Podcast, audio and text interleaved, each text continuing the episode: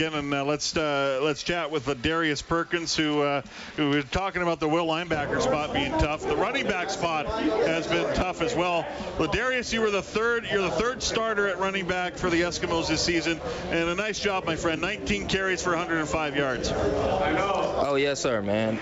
I came into this game just making sure I do my do my job, which was to protect my know my protections, and then running the ball just comes natural to me. The guys up front did a great job of opening lanes for me, and I just run the ball like I've been doing all my life. Definitely not an easy game tonight for you guys. Uh, to describe what it was like in that huddle and out there on the field. I mean, Hamilton battled you tough.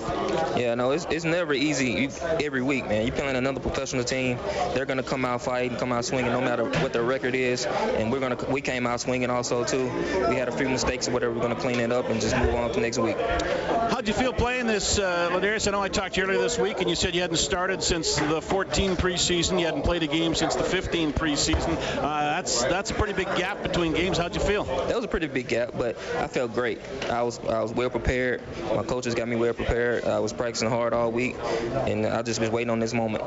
Yeah, you felt the 105 yards great. I'm guessing, uh, Ladarius. Thanks for this. I appreciate it. Congratulations on tonight. Oh yes, sir. Thank you.